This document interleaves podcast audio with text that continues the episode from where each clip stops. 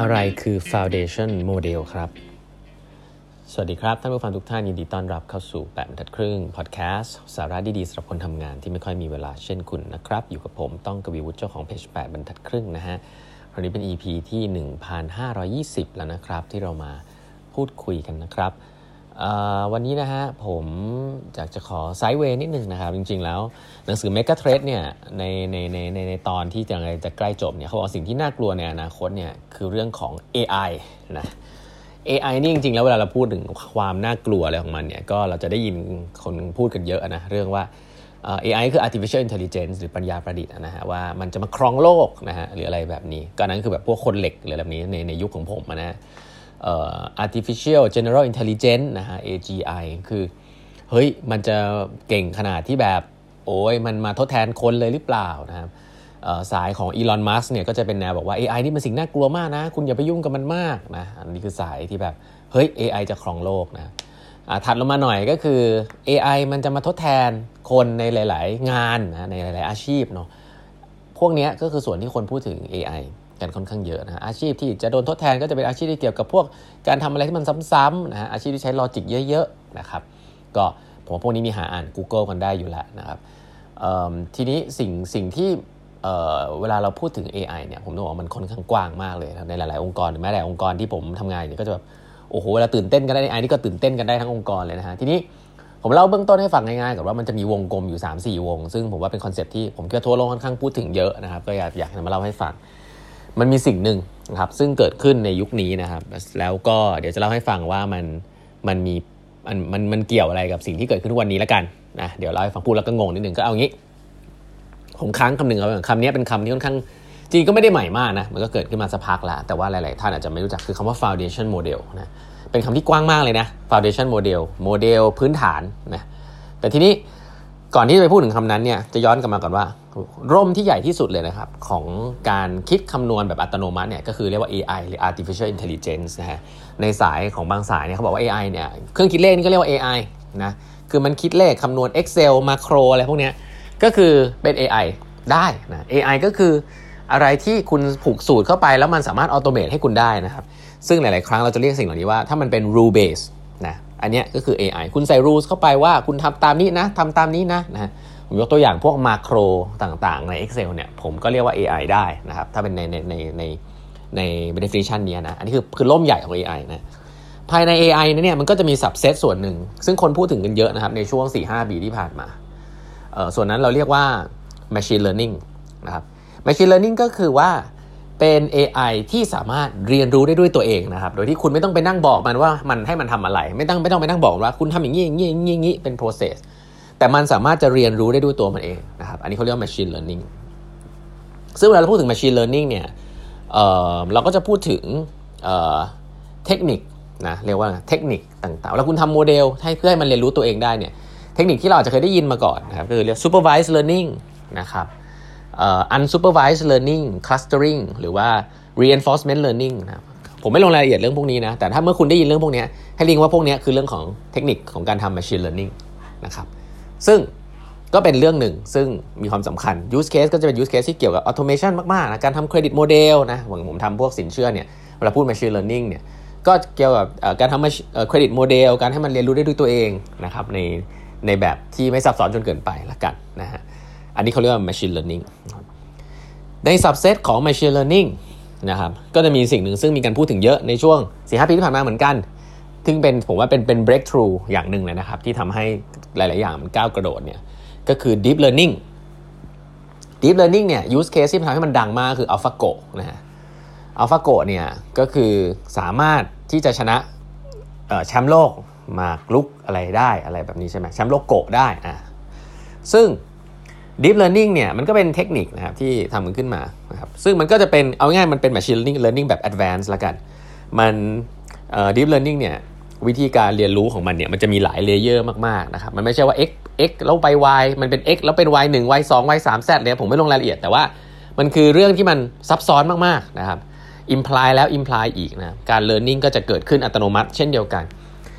ก็จะอยู่ใน area ที่ในมุมมองเวลาคนพูดถึงคำว่า neural network นะครับที่เหมือนกับสมองคนเนี่ย เขาก็จะพูดถึงเขาเขากำลังพูดถึงไอ้ตัว deep learning นี้อยู่นะครับที่คือมันซับซ้อนมาก เราไม่บางทีเราไม่รู้ด้วยซ้ำว่าอัลกอริทึมมันทำอะไรนะครับ deep learning use case หลักๆ ที่เราใช้กันอยู่คือเกี่ยวกับพวกภาพใบหน้า facial recognition นะเอ่อ Facebook อย่างเงี้ยที่แบบว่าจำหน้าคนได้ว่าคนนั้นคือใครคนนี้คือใคร facial recognition เนี่ยก็คือ deep learning แบบหนึ่งนะครับ ซึ่งใช้เอ่อเขาเรียกว่าวิธีการเอ่อใช้ neural network นะครับในการประมวลผลอะไรต่างๆ ก็สิ่งนี้คือ advanced ขึ้นอีกเขาเรียกว่า deep learning นะครับคือ machine learning แบบ advanced ขึ้นไปนั่นเองนะครับทีนี้มันมีคำใหม่โผล่ขึ้นมาในยุคนี้นะเรียกว่า foundation model นะ foundation model คืออะไร foundation model คือโมเดลขนาดใหญ่มากๆนะครับที่มันเรียนรู้ตัวเองมานานมากแล้ว จนปัจจุบันเนี่ยมันเป็นโมเดลที่คนสามารถที่จะเอาไปใช้งานได้เลยนะฮะโดยที่อาจจะเอาไปจูนนิ่งเล็ก ๆ น้อยๆนะครับแต่เป็นโมเดล of the world เลยใหญ่ ๆ โมเดลพวกนี้มีอะไรบ้างนะครับยกตัวอย่าง ก็ ตัว ChatGPT นะครับของ OpenAI ตัวนี้ก็ถือว่าเป็น foundation model รูปแบบหนึ่งนะครับที่เป็นเวลาพูดว่า GPT เนี่ยมันย่อมาจาก generative pre-train นะ pre-train นะก็นั่นหมายความว่ามันมีมันมีองค์ความรู้ที่ใหญ่มากเป็นก้อนวงกลมใหญ่ ๆ ก้อนหนึ่ง ซึ่งคุณเอาไปใช้ได้เลยนะครับ แล้วก็คุณถ้ามันเป็นซึ่ง สิ่งนี้เนี่ยจริง ๆ แล้วหลาย ๆ ครั้งเนี่ยมันเอาไปใช้กับ use case ที่เป็นอะไรที่มันยากๆ แบบมนุษย์จริง ๆ นะครับ ซึ่งเขาทำกันมานานสักพักหนึ่งแล้ว แล้วตอนนี้มันเริ่มที่จะ break through แล้วจะ work ขึ้นมา เช่นเรื่องของภาษานะอย่างเรารู้กันอยู่ว่าถ้าเป็นเรื่องของภาษาเรื่องของคำพูดเนี่ยมนุษย์นี่คือซับซ้อนมากนะครับซึ่ง area เนี้ยในในใน area หนึ่งซึ่งคนพูดกันถึงอยู่เนี่ยเขาเรียกว่าเมื่อก่อนเขาใช้คำว่า large language model คือการทำโมเดลภาษาให้มัน work เนี่ย มันจะต้องใช้โมเดลที่มีความขนาดใหญ่มาก ซึ่งมันเพิ่งจะมีการ break through มาเนี่ยไม่นานมานี้นะครับไอตัว GPT ก็จะเป็นส่วนหนึ่ง GPT ก็จะเป็นส่วนหนึ่งนะครับที่สามารถที่จะใช้งานได้นะครับ หรือว่าเราถ้าเราไปเห็นตัวใน OpenAI ก็จะมีตัวหนึ่งชื่อว่า DALL-E นะฮะ DALL-E ก็จะเป็นตัวที่ generate ภาพนะฮะอย่างเราอาจจะเคยเห็น Mid Journey นะที่แบบเขียนเข้าไปปุ๊บ แล้วมันก็ generate ภาพขึ้นมาให้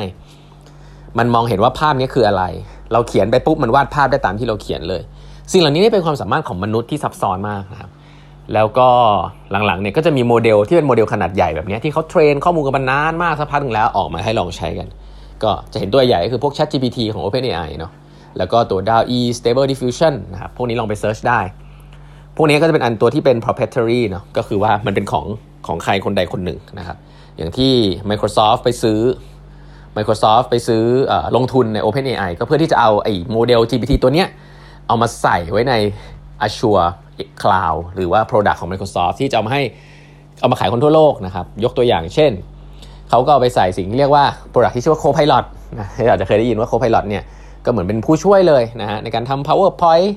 นึกภาพหลังนี้เวลาเราเราเราทำ PowerPoint เราไม่ต้องมานั่งเขียนหรือร่างลากอะไรละเราแค่เขียน prompt เข้าไป มันก็จะ generate PowerPoint อะไรขึ้นมาให้เรา ก็เป็นเขาเรียกสิ่งนี้เรียกว่า Copilot นะครับใน Microsoft ซึ่ง based on พื้นฐานก็คือตัวโมเดล OpenAI พวกนี้แหละที่ Microsoft ไปลงทุนมาเนาะอะเพราะนั้นไอ้โมเดล foundation พวกนี้เขาเรียกที่มันเป็นโมเดลใหญ่ๆ พวกนี้ที่เอามาใช้ในการ generate ภาษาวาดรูปอะไรเหล่านี้พวกนี้เขาเรียกว่าเป็นโมเดลเขาเรียกว่า foundation model ซึ่งหลายๆ คนบอกว่ามัน train ไม่ได้ มันใหญ่มาก คือถ้าคุณจะไป train อะไรมันด้วยข้อมูลของคุณอะคือมันเล็กมาก เมื่อเทียบกับเหมือนกับคุณดอทคุณหยดน้ำลงไปในมหาสมุทรอะ มันมีข้อมูลเยอะมาก4 5ปี5 6ปี10ปีที่ผ่านมา คุณจะเอาข้อมูลคุณไป train จริง ๆ แล้วก็ไม่ไม่ได้มีผลอะไรเท่าไหร่ครับบางคนเรียกว่า fine tune indexing หรืออะไรก็ว่าไป แต่ว่ามันไม่ได้มีผลกับโมเดลนี้เท่าไหร่โมเดลนี้คือเอาไปใช้ได้เลย ซึ่งโมเดล foundation พวกนี้ตอนนี้ก็จะมีอย่าง OpenAI เนี่ยตัวนี้ชัดเจนเนาะแล้วก็จะมีมากมายนะครับที่เป็น Open Source ที่คุณเอามาใช้แล้ว train ต่อได้นะครับเพราะฉะนั้นแล้วผมอยากเห็นก่อนว่า AI เนี่ยมันเรียงมาแบบนี้เนาะ มันมี AI มันลงมาเป็น Machine Learning เป็น Deep Learning แล้วทุกวันนี้ก็มีความ Foundation Model ซึ่งลิงก์กับเรื่องของตัว ChatGPT เรื่องของตัวเอ่อ DALL-E นะฮะของ Open Open AI ซึ่งเอ่อบางที AI พวกนี้เขาก็จะมีภาพคำพูดอีกคำหนึ่งที่เขาเรียกรวมกันว่าเป็น generative AI generative AI ก็คือ AI ที่เป็น general นะครับ ซึ่งพื้นฐานอยู่บน foundation model อันใดอันหนึ่ง คือคุณไม่ต้องไปเทรนมันละ มันพร้อมใช้ละ พวกนี้จะใช้กับ หลักๆนะ use case ที่ใช้คือพวก language นะพวกภาษาพวกภาพนะครับซึ่งเป็นสิ่งที่ค่อนข้างซับซ้อนของมนุษย์นะครับจะเห็นว่าแต่ละอันเนี่ยมันซับซ้อนต่างก็จริงแต่ use case ก็ต่างกันเนาะเพราะฉะนั้นแล้วเนี่ยบางเรื่องเนี่ยมันก็ไม่จำความจำเป็นที่จะต้องไปนั่งทำ G generative AI ในทุกเรื่องก็ได้ช่วงนี้คำนี้ฮอตมาก generative AI แต่ว่าถ้าผมทำสินเชื่อเนี่ยผมก็อาจจะไม่ต้องทำถึงขนาดนั้นก็ได้นะครับทำแค่ alternative credit scoring machine learning ธรรมดาก็ได้ เพราะฉะนั้น ต้องดูที่ use case นะครับ เวลาเราคุยเรื่องเทคโนโลยีเนาะอย่าไปบ้าตามกัน ไม่งั้นเหนื่อยนะ องค์กรเหนื่อยนะก็ลองดูแล้วกัน อันนี้เอาภาพ AI มาให้ให้ดูคร่าวๆแล้วกันนะครับ เดี๋ยวมีเวลาเดี๋ยวจะเล่าให้ฟังในรายละเอียดทีหลังนะครับ เพราะตอนนี้ก็ผมก็ทำงานพวกนี้อยู่พอสมควรนะครับ ก็เดี๋ยวจะมาเล่าให้ฟังแล้วกัน